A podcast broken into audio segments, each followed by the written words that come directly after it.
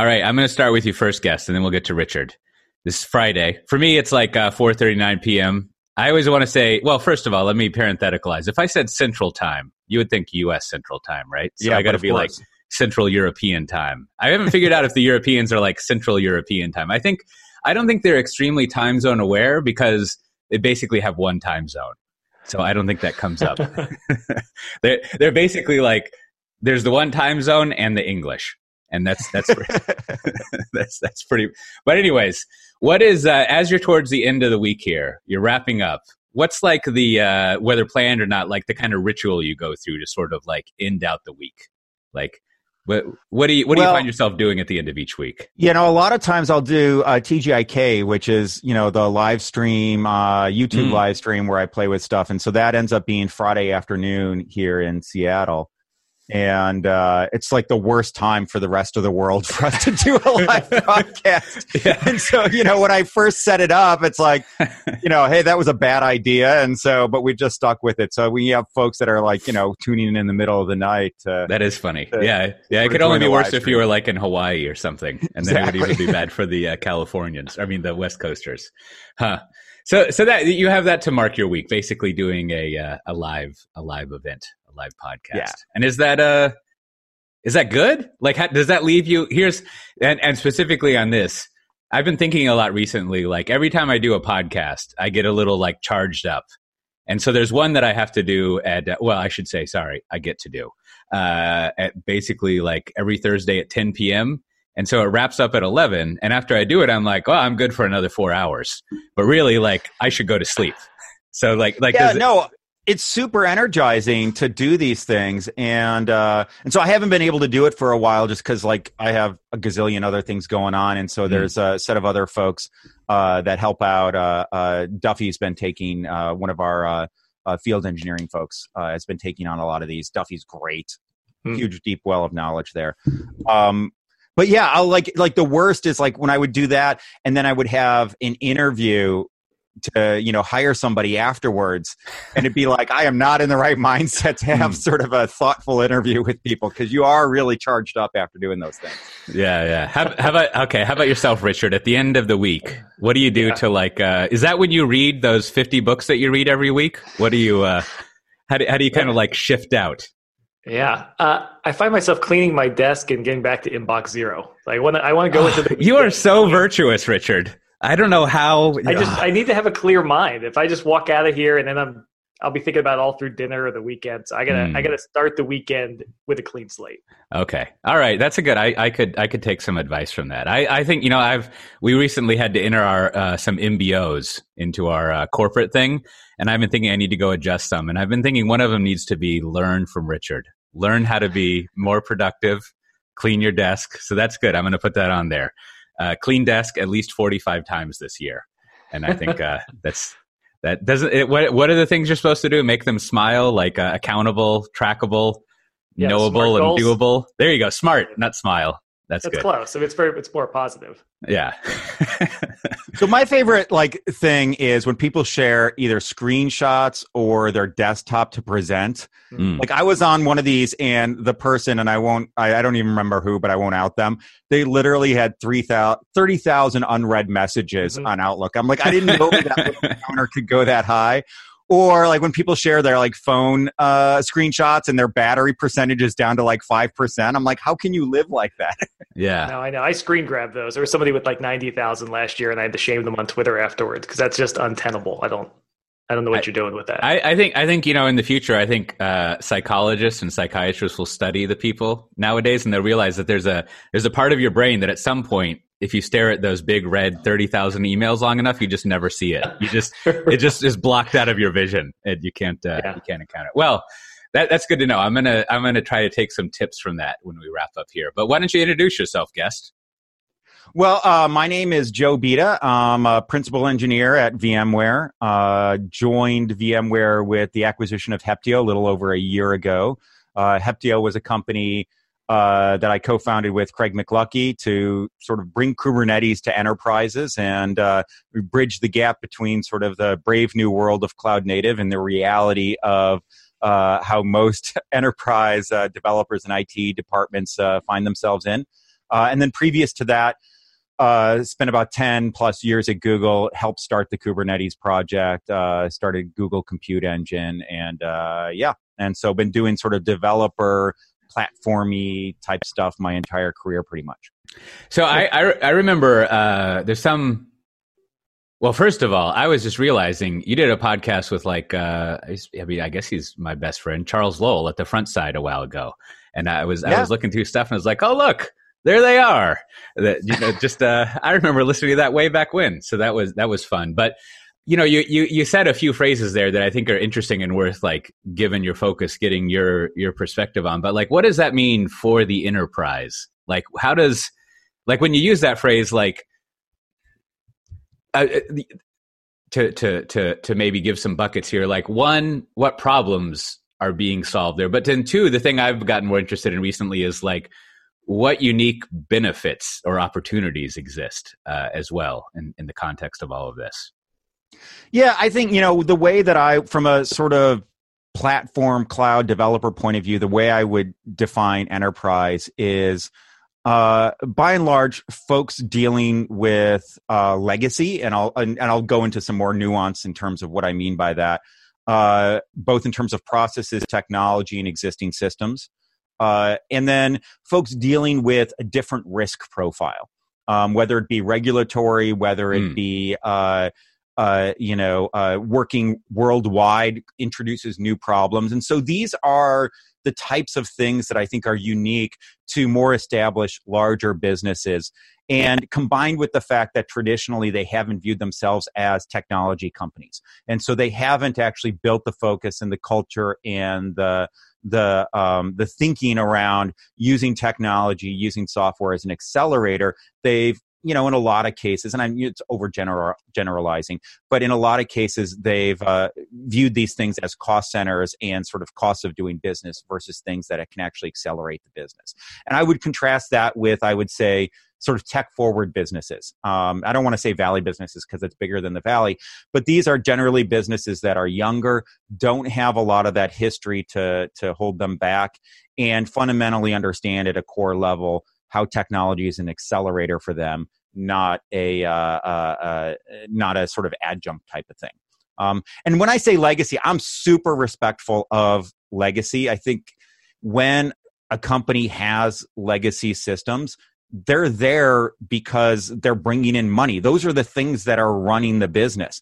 If those things weren't valuable, if those things weren't critical to the business, they would have thrown these things away a long time ago. And so I think it's really about, you know, understanding that, you know, legacy equals critical business functions that have been proven over time. Yeah. And so figuring out how to bring that into the future without uh, uh, without throwing away all the value that's been built over time. Um, and then I think there's also legacy from a process point of view. I think there's a lot of folks, and I think this is, um, you know, coming to VMware, understanding a lot of the VMware customers, the VI admin, you know, you look at the processes and you can trace the lineage of these things back to when, you know, people bought machines from Dell or from whomever and rack and stack them, right? You file a ticket and three months later you get a machine. Well, virtualization means you file a ticket and two weeks later you get a machine. And I think one of the opportunities here is to just like CICD, which we can talk about, is as you start to get these feedback loops quicker, more immediate, then it fundamentally changes the way that you build software and the way that you approach doing things. And so I think the jump to cloud is really about how does provisioning go from two weeks with tickets to API driven, self service, elastic that you get with a cloud like platform? Uh, and and what are the implications for the business for the development teams? And I think that's the huge opportunity. There is there's there really is sort of a tipping point or some sort of singularity as you get over that hump, and you have infrastructure that can really uh, keep up with uh, application teams. Is there a process or part of the stack more specifically that you think at the, the, that existing company that impacts these buying cycles that maybe cloud broke or some of these new things are kind of breaking? Like, is there a specific thing that even a forward thinking hundred year old company deals with? Like, what's that? Is it procurement? Is it like what are those things that you come in and see? Like, yeah, even if I want to be forward thinking, it's hard because of X. I think a lot of it is just establishing a culture of trust across the organization a lot of when you look at sort of continuous deployment it's it's fundamentally a trust but verify type of thing. It's like we have testing, we have processes we can roll back. Those all enable you to be able to move fast and actually deal with breakage, deal with the eventualities. I think what we find with larger organizations is that over time, something bad happens, you introduce more process, and that becomes a scar and those scars build up over time and i think everybody's operating in good faith but it fundamentally changes the way that they view things to be risk adverse and hey you know we need to protect ourselves from our, our, our engineers. And so i think the the biggest thing holding back you know these companies is um, essentially resetting that relationship between the IT platform teams and the developers. And I think the thing that's forcing the issue here is essentially, you know, uh, the fact that those application teams within organizations have choices now that they never had before with you know shadow IT and you know if I'm a developer and you know it's going to take me you know two four six weeks to actually allocate stuff for an application I need to get stuff done I could go through and actually, you know, provision stuff on Amazon or Microsoft or wherever, get that done in a day, what would take me six weeks. And then, you know, it's easier to ask forgiveness and permission, right? Put that on my corporate credit card, ship the app, and then dare them to deny the expense and shut it down. And so I think what we find is that these centralized IT teams are having to compete for their own users in a way that they never have before. And I think that's the opportunity. I think what we're looking at with Tanzu, what we're looking at with Heptio, what I think, you know, Pivotal has traditionally done is how do we arm those IT teams so that they can be competitive for their own users when their own users, you know, uh, can go to cloud directly and actually find the sweet spot between you know development teams being able to move fast but still having the you know the mechanisms in place to control risk to control spend to understand the shape of how people are using IT do you think that internal develop uh, that enterprise developer has to choose things that feel more familiar to IT than that let's say forward thinking or younger tech companies can say screw it we're going all mongo. What the hell? Do you think is there do you see that or do you are you seeing more freedom to say forget it we're bringing in knative. Hey forget it we're going to bring in cassandra. We're going to bring in this completely new database that has four companies in their startup is that still a challenge or do i have to pick something that feels more familiar in the enterprise? The perspective that i take there is that you know every organization is different. I think sometimes it's you know uh, uh, when you talk to companies they're a little bit like they're you know each is their own little galapagos island where they've evolved certain ways different processes different ways of actually connecting things and so um, I think some organizations, some businesses can take on uh, some groups, application groups within that that that business can be a little bit more sort of forward thinking in terms of adopting new technologies. Uh, others need to lock things down. Uh, sometimes this is because you know the problem space that they're solving is pinned to some of these legacy systems. Like, hey, you know, mainframe sales are still on an upswing, right? This is not something that's going to go away anytime soon. Whereas I think uh, other times it's more of a disconnected new motion where folks actually have the freedom to be able to to adopt some of the latest and greatest. And so I think that you know across all of these things we're seeing a uh, uh, uh, you know just adding to the challenges of actually maintaining IT within an organization because there is no one size fits all solution to to any of these application problems. Hmm. So yeah, in in uh, you know thus far, I think I think we've gone over many uh, roles of, of people involved. I, I think I think you know. Uh, just to be clear, you were saying this as uh, this is not a good thing to say, but I think it's very true. Like you know, we have to protect ourselves from our engineers, which I think is a, a, a strong mentality uh, in the enterprise space. So so we've got engineers there, and then we have the uh, I don't know operations people, um, and I think I think there's a few other roles scurrying about. But like when in the, in this realm that we're talking about, as far as large organizations or enterprises kind of supporting their own stack of stuff to run software what are the kind of roles that you see out there nowadays who are the the people working on this well i think the um so you know I'll I'll often you know think about this as as uh, essentially a matrix with sort of four spots. I think there's platform and there's application and there's operations and developers. And most of the time we think about uh, uh, platform operators and application developers. Uh, but I actually think that there's two other squares there that are super meaningful. Uh, specifically, I think that we see that there is a role for application operations. Even in highly managed environments, there's a role for making sure that the application is up, it's reliable, dealing with, you know, unexpected situations, capacity, build out, all that stuff. I think in some teams, these things get sort of merged in a DevOps type of thing. I think in the organization, a lot of times DevOps ends up meaning uh, at the application layer. Uh, mm. So, you know, uh, I think there's a question of how far down the stack does a DevOps team go. I think in mature organizations, we want to see some split between platform and applications, and so that the the dev and the ops at that uh, application layer uh, are much more aligned towards actually delivering an experience for the application. And then the other interesting thing there is uh, platform developers, and so platform developers end up being you know folks that uh, uh, help to build tools, policies, extensions for the platform that actually really sort of fit it to that Galapagos island that is that organization. That really help to make sure that uh, whatever platform that you're using is well adapted to the the quirks and uh, and you know unique situations of the org. And so I think that you know we've been neglecting some of the sort of the platform uh, developers and the application operators to some degree uh, when we talk about these things. But I think it's important for us to think about all those different roles and how they interact with each other. And then there's probably other things like you'll have your data team, and you know you'll have you know that that actually I think end up being adjunct to these things because I think these things end up being fractal. You don't have one platform team. You may actually have your data platform versus your compute platform versus your machine learning platform mm. versus your whatever platform. Yeah, I'm I'm always forgetting the data people that's that's unfortunate of me. I should I should be more polite.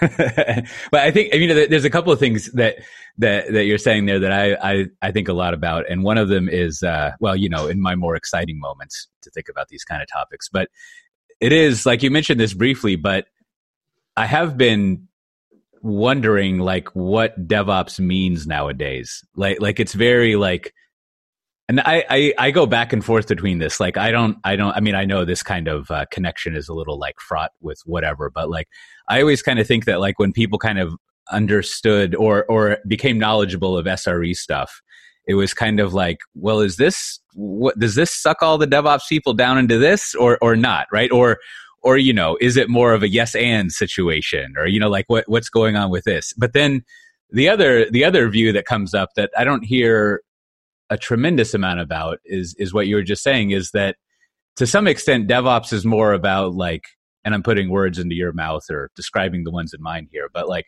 DevOps is more about like application developers like understanding networking and understanding like how to write applications that are not only observable but like that run well and, and and that like actually are architected like purposefully to like run in an environment well. And it is like I don't I think I think overall to to personify it, like the DevOps idea has like some thinking to do. as far as like like what what identity does it want at this point? Because it really it could be all over the map. Like it's I mean, as I just demonstrated, it's hard to know exactly what what a what a DevOps is to put it in a jokey way. Well, I think, you know, uh, uh, I was having drinks with Kelsey Hightower at one point, uh, uh and uh, and he he described DevOps as sort of group therapy for large organizations. yeah, yeah, exactly. Um, I do think though that there is, um, you know, m- I love these industry terms that are underdefined that people just argue on Twitter about what the hell they mean, and there's like no right answer to it. Um, from my point of view, the main learning from DevOps in general is that application people have to care about how their stuff runs in production. Yeah. Uh, and uh, and operators have to be thinking about uh, uh, completing that feedback loop such that systems become more operable over time. Uh, I think you know one of the one of the questions in my mind is again how far down the stack does DevOps go? I think in small organizations and startups, you end up everybody doing anything, everything. So you end up with that whole full stack, you yeah. know, uh, uh, idea. I think as we move to more mature organizations, I think we, we what we get into is sort of ops specialization where you don't have somebody dealing with the entire stack. You have them actually dealing with parts of the stack in more specialized way. Um, and I think you know figuring out how that coexists with sort of the DevOps mentality uh, is uh, is I think something that's worthwhile.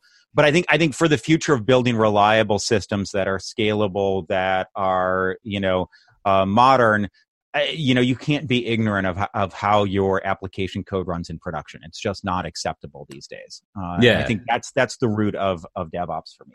Hmm. Yeah, and I, I think I think it's a sufficiently interesting riddle for most application developers to be fascinated by nowadays, right? Like I think I think I don't know, we've all been developers or are or whatever. Like I think you throw a riddle in front of a developer, your job is done, right? like you can you can sway them to uh, be interested and do the right thing if you phrase the riddle correctly, uh, which which is uh, nice. So I mean, so so given that, Joe, should application developers deeply understand Kubernetes, or are there just some primitives they should grok and the rest of it should be left to an abstraction served up by that platform dev team? Like, how, how deep do I need to go as a dev? It depends on what you're working on. I think, you know, uh, you know, probably, and I'm pulling numbers out of nowhere here, but like, you know, I'm guessing 80, 90% of enterprise applications are CRUD apps with a little bit of business logic that don't have huge scalability requirements um, you know, for that type of thing, you know, uh, understanding the underlying platform that you're running on is probably not necessary. Hmm. Uh, now, if you're say building a video video encoding, you know, pipeline, or you're doing machine learning, or you're dealing with extreme scale, or if you have problems that involve, you know, things that are replicated and uh, available across the globe, that'll start introducing some unique problems where you know as an engineer you have to be able to go deep and understand the the trade-offs that you're you know that you're working on. I think you know we love to use car analogies here. Like how many people need to understand how an internal combustion engine works right? Like most people don't but if you're a race car driver yeah of course you do right? If you're a long haul trucker you probably understand a lot more about how your vehicle works than if you're just going to the grocery store. And so the uh, you know i think that there's different different problem domains that require different types of uh, uh, uh, uh, understanding of the underlying platform now that being said i think that there's different types of developers in terms of how they think and how they uh, approach these things you know one way that I like to think about it is, you know, you'll have depth first versus breadth first sort of developers. I think there's folks who are like, hey, how do I get something done? You know, I ran this, it seems to work fine, ship it, I'm done, right? And I think that, you know, they're very much focused on the result and what is my quickest time to result. And, uh, and you know i'm a systems person i've done development stuff i'm very much the depth first type of person i want to understand like when I run this thing, where's the main, what does the event loop look like? How does this interface to the network? You know, like I want to understand this stack all the way down to the hardware. And uh, it means that sometimes I operate a lot slower, but it also means that, you know, I can maybe foresee problems that uh, you're not going to foresee if you're just sort of focused on that hey it seems to work ship it type of mentality and i think there's there's pros and cons to both approaches there yeah so quick one more follow up to that though so I can't twist this into the car analogy. But do enough people who might be using Kubernetes as their destination, do they need to know things like config maps or secrets? They need to maybe they'll write a CRD or run a cron. So can you just be like I'm just getting in my car and driving to the grocery store? Or for a lot of devs, do you see them wanting to use some of those primitives in their actual app architecture? I think that uh, it's an evolving story. I think that there are ways to use Kubernetes, especially if you have a platform team that's that's supporting you, where you just throw code at it. I think we still got a ways to go to actually make it work that way.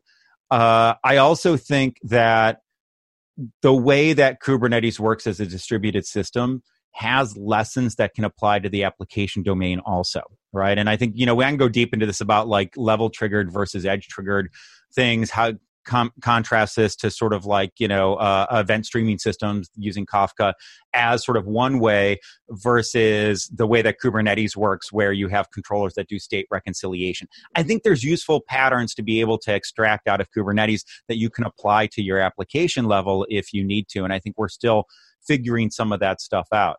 Um, I, I also think that you know there is you know a uh, uh, a maturity curve for any technology. And I think there's a lot of folks that uh, get deep into Kubernetes where maybe they don't have to.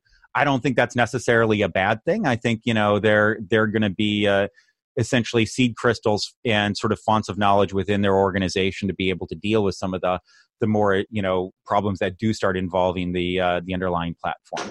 You know, I, I have a huge amount of respect for folks that you know uh, don't let themselves be constrained by boundaries. Right when they see a problem, they want to chase it down. They want to understand you know, uh, uh, and and you know, hey, you know, maybe that's a kernel problem. Okay, I'll start reading the kernel code, right? Like I think that is a skill set that certain developers have that I think is worthwhile. So yeah, I think there's pros and cons to this. I think sometimes people overdo it, and we definitely have you know a distance to go in terms of making Kubernetes more turnkey, and I think that's a big part of what we're working on at VMware, uh, especially as we bring in a lot of the experience from Pivotal. Um, now, you mentioned config maps directly here. And I think one of the things that I think is worth looking at is the config system that comes with Spring.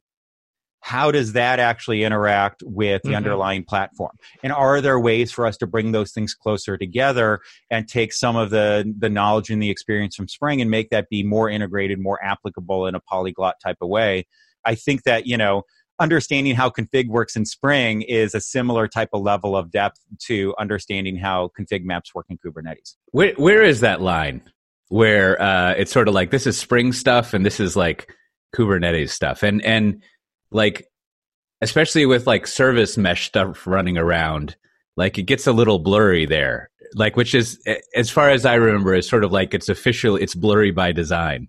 but but like what what what do you think? Like where is the layer where it's like not the not the platform developers deal like to to think about solving and it gets pushed off pushed off i'm trying to be non-judgmental in my phrasing it is a uh, it's a delightful riddle for the application developers to uh, to solve i think um yeah that is a blurry line and we're still figuring it out i mean if we look at the the history of service meshes it started with the finagle stuff coming out of twitter which was essentially a java library the hmm. Buoyant folks broke that out as a sidecar with Linkerd, and that predated Istio.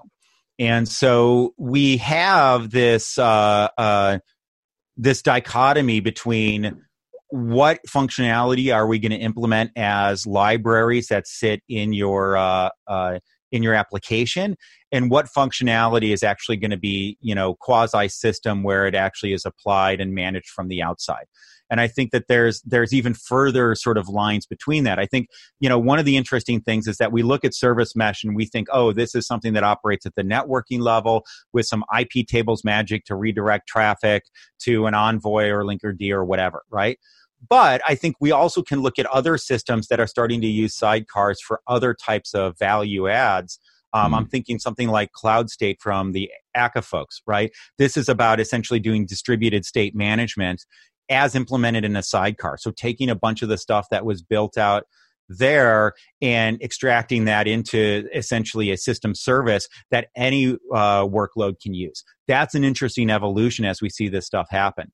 Uh, another uh, uh, place where we see this is Dapr from Microsoft, where essentially it's a service mesh type of thing, but much more uh, uh, integrated with the application in terms of like if I want to talk to another service, I talk to a local host endpoint, and the routing to which service I want to talk to is built into the path of the HTTP endpoint that I'm talking to, right? So it still has a lot of the sort of uh, um, uh, qualities of a service mesh, but it's much more application aware. And yeah. so I think we're seeing sort of this dichotomy and transition between sidecars and fat clients you know fat libraries that is going to be evolving over time and i think we're still figuring out the right way to do that and i think one of the interesting things that i'm going to be looking to to you know uh, learn from and talk to and collaborate with the spring folks around is you know how can we actually you know bring some of the lessons and the experience and the technology in spring into a wider world and create more interoperability there so that you know so that we can break down silos and create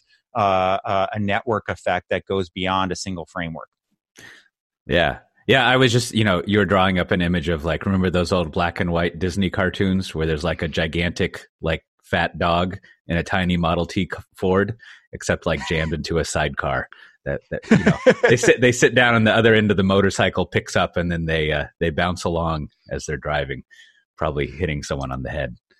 And and and it's been fascinating because this whole sidecar thing um uh, uh, you know there was a there was an evolution going on in google around the same thing. So traditionally google had three languages that people developed in. This was uh, uh, c++ java and go.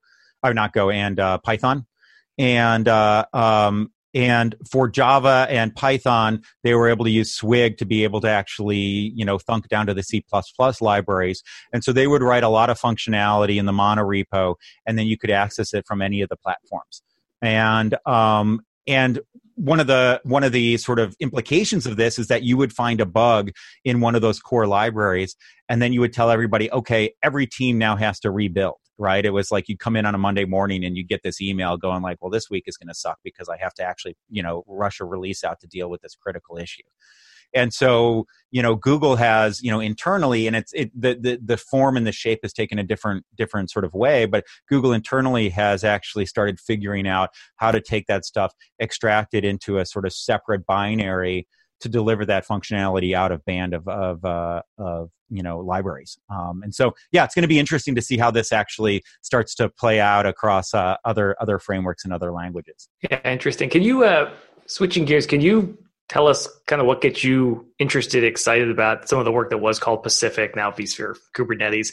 Like that seems like that was a good heck of an engineering effort. I'm sure it was well underway by the time Heptio came in, but you still had some fingerprints on it. Like that's not just a just just kind of bolted on. It's not something that I don't know. To me, coming in, that feels like that's kind of a big deal. But as you look at that, it, am I right? And why do you think that is? Yeah, so I think you know when we talk about Pacific, there's really sort of three parts of Pacific that are worth digging into, and I think each of these things are exciting in their own way. So the first thing to recognize is that vSphere, for all the talk of private cloud and all that, was really viewing cloud from the point of view of the infrastructure providers. How do I use virtualization? How do I create automation for allocation? How do I, you know, create, you know, more uh, efficiencies for the VI admin. And I think, you know, it, it, it did a great job around that traditionally. But, you know, as developers, we recognize that there's a whole nother side of cloud, and that's the API driven self service and elastic aspects of it. And traditionally, you know, you know, being able to write a program that launches a VM or allocates networking resources has been a difficult thing on top of vSphere. And so the first thing that vSphere is doing as part of specific Pacific is um, reusing Kubernetes as the control plane in the API surface area for exposing uh, IaaS concepts in vSphere. And so this is useful even if you don't give a crap about Kubernetes, because what it means is that there's now a ecosystem and tools and API sort of gestalt or way of doing things that you know starts to allow developers to interact with vSphere as if vSphere were uh, a cloud. And mm-hmm. so really about you know taking you know the experience that you get on public cloud as an application team and bringing that to vSphere and that's based on top of Kubernetes API concepts. And so I think there's a whole talk thread I can do around Kubernetes being a platform for platforms and universal control planes and stuff like that. So I think that's super, super exciting. The next thing is, you know, but that's at sort of the API control plane level. The next thing is like at the fundamental virtualization level, there's an effort to build Kubernetes support deep into vSphere, into ESX. So being able to blur the lines between VMs and pods and containers. Uh, this is essentially, you know, in some ways an evolution of some of the the uh, uh, uh, containerization work that has been done, done before, but there's a much larger ecosystem of folks building on top of Kubernetes that now becomes uh, uh, you know essentially supercharged with the capabilities that you get on top of vsphere and so in some ways when we look at sort of you know amazon building fargate as a way to accelerate and bring some special sauce to to kubernetes or uh, Azure doing Azure container instances as a way of doing this. We're, we have a similar thing. I think it ended up getting named the the VMware Container Service, which ends up our VMware Pod Service, I believe, is that which ends up being a way to uh, uh, essentially have uh, you know uh, special capabilities that blur the lines between VMs and brings VMware's huge history around virtualization to the container world.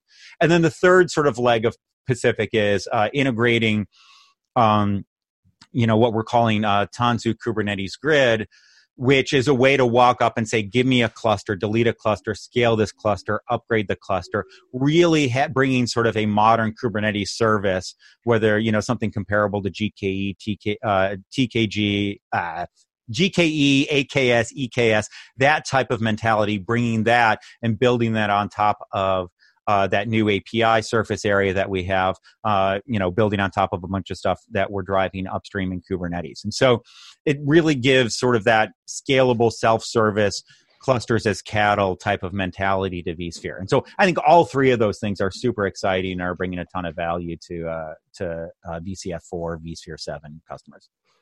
Yeah, it seems like some cool engineering there. Can you define the native pods for me? I mean, I've read about them a little bit. I think it's interesting. I, I, it seems like it's a convergence of a lot of different types of tech. So, what is that in, in our world, and, and why should a customer care about them? Well, I think, you know, when we look at this technology, it's really about how you know and, and when we were when we were launching kubernetes and gke we had this discussion of like how much of the virtual machine that you're running on should be visible in kubernetes and i think you know uh, because of where the industry was at, we made that idea of the node very visible. Um, and I think that that was a uh, uh, uh, absolutely critical for adoption for folks to understand what's happening around the covers. I think we've moved into a new phase where I think we finally have hit a point where uh, folks using Kubernetes can say, run this i don't care where it runs i just want the system to be able to do it and so now the question is is that how can we uh, you know blend the virtual machine runtime and the container runtime in ways to enhance security and performance and efficiency across these things um, and isolation right and i think um, as you start so so essentially what these things end up being is highly optimized special purpose VMs that are sort of instantiated on demand to wrap pods. Uh, and so the integration with uh, uh, uh you know uh, storage and um, uh, and container image management and networking those are a bunch of the hard problems that you have to start facing when you start doing these sort of you know you know shrink wrap VMs around pods. Um, now, one of the, the, the good benefits of this is that you know ESX, in terms of dealing with scheduling and isolation, is you know honestly has a, a, a richer history and a better, you know, more functionality than um, than container technology on top of, of raw Linux. And so we'll actually see things where uh, even on uh, compared to bare metal, uh, uh you know these uh, native pods or these these uh, V pods, or I, we're still coming up with the right name for them. The the the vSphere pod service can actually outperform bare metal because of things like being smart about NUMA architectures and hyper thread assignments and memory layout and that type of stuff. And so that can actually give you a performance increase when running virtualized over actually bare metal Kubernetes. And so I think there's some really, really uh, interesting and somewhat non intuitive results of bringing the, the deep expertise around virtualization to the Kubernetes world. So, as a, as a last question, I was asking uh, I, when I talk with Dawn Foster, I ask her this, and uh, so it'll be fun to compare answers. But like, so broadening out beyond the lowercase v world that that we love so much, like, what what what does the Kubernetes community want? Um, you know, that's a good question. Um, you know, as somebody who's, you know, I'm not part of the Kubernetes steering committee now, but I but I was uh, as you know one of the founders of the project. I think our goal was to make Kubernetes boring, uh, get to the point where it's rock solid, and people build confidence on building on top of it. And so, a big part of that effort was to try and sort of freeze the core of what Kubernetes is and create extension points so that a larger ecosystem can form around it. To stabilize and, it. Yeah. And so, you know, and so I think that our goal and i think you know and, and and again like what is the community i don't i'm not sure i mean the community is very diverse which is a good thing but our goal is to actually not be gatekeepers to people doing interesting stuff in this in this world um, and so when you go to a kubecon when you look at that crazy CNCF, you know, eye chart, um, you know, it's kind of a beautiful chaos, right? I mean, that is a sign of innovation. When people are trying so many different things, they're experimenting, they're innovating. I think that's made possible by Kubernetes not trying to do too much and concentrating on ex, uh, extensibility and a solid core versus uh, uh, versus on trying to solve every problem for every person. And so I think the, the and I think this is an interesting comparison of Kubernetes to perhaps some other platform type of projects where we want to provide a kernel that can be used in a bunch of different places versus trying to actually identify and solve scenarios in a vertical way. Mm, uh, right. And again, it's a much more bottoms up sort of systems type of, uh, you know, Unix philosophy type of thing uh, versus a, you know, uh, uh, a much more curated, what is the story, who's the user, who's the persona, let's solve for them type of story. Um, and I think, you know, there's pros and cons there. Again, beautiful chaos. It's beautiful and it's chaotic. It's intimidating. I think one of the, the jobs that we have as a vendor in this space is to bring opinion, to actually bring best practices, help people navigate this world without cutting them off from it. So that way we can get them started. We can make sure that they see value.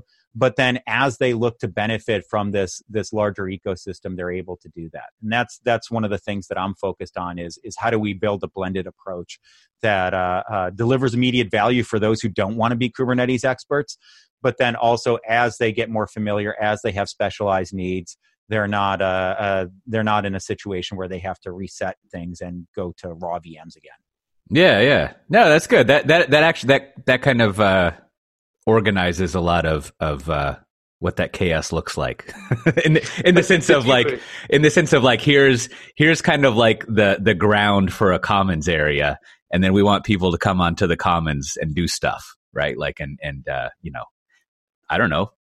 Just like i said do things. We're not really sure what those things are but it'd be cool if they were doing them which i mean do you sounds encouraging.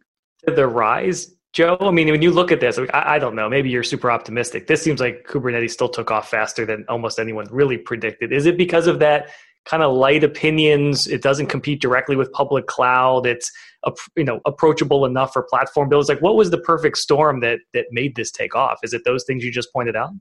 Yeah, I, I, and largely it's it's it's a it's a community, and it's in it's you know I think. uh going to the CNCF and you know I think you know uh, like we can have a discussion over beers about you know pros and cons of foundations and stuff. But having that vendor neutral certainty around around Kubernetes I think was one of the key ingredients.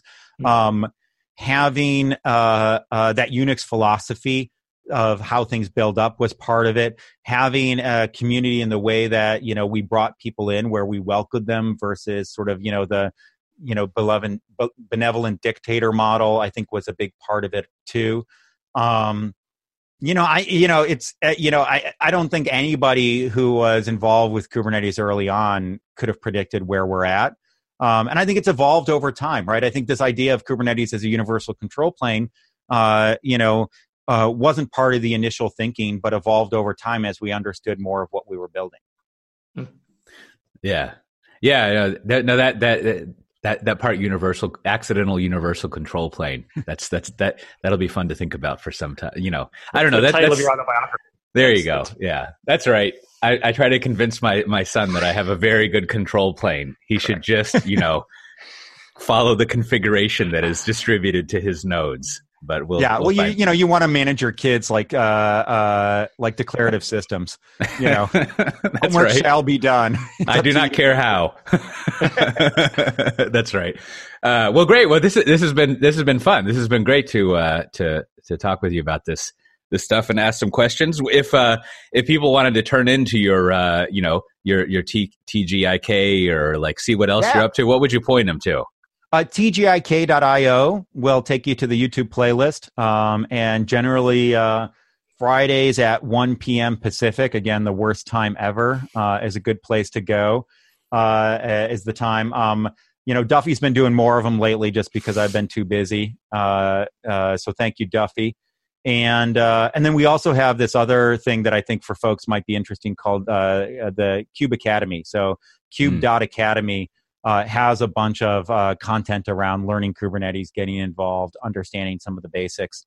Uh, and uh, yeah, so uh, check that out.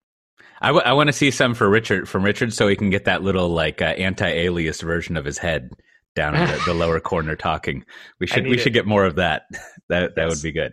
All right, well, great. Well, thanks again. that was fun. And as always, well, as for the past one or so episode, this has been Tanzu Talk. Previously, pivotal conversations, as you may recall, and uh, if you want to check out the uh, the back catalog, one day very soon, with my copious free time because I don't have to travel, I'm going to go fix this up. But uh, you can either go to uh, soundcloud.com slash pivotal conversations or soundcloud.com slash tanzu talk. I think SoundCloud is sane and they redirect old stuff, even when we rename it. So, people of the future, I hope it's going well, and uh, you can write back and tell me if it uh, if it works. It'll it'll be quite enjoyable. And with that, we'll see everyone next time. Bye bye. All right. Thanks for having me on. Absolutely.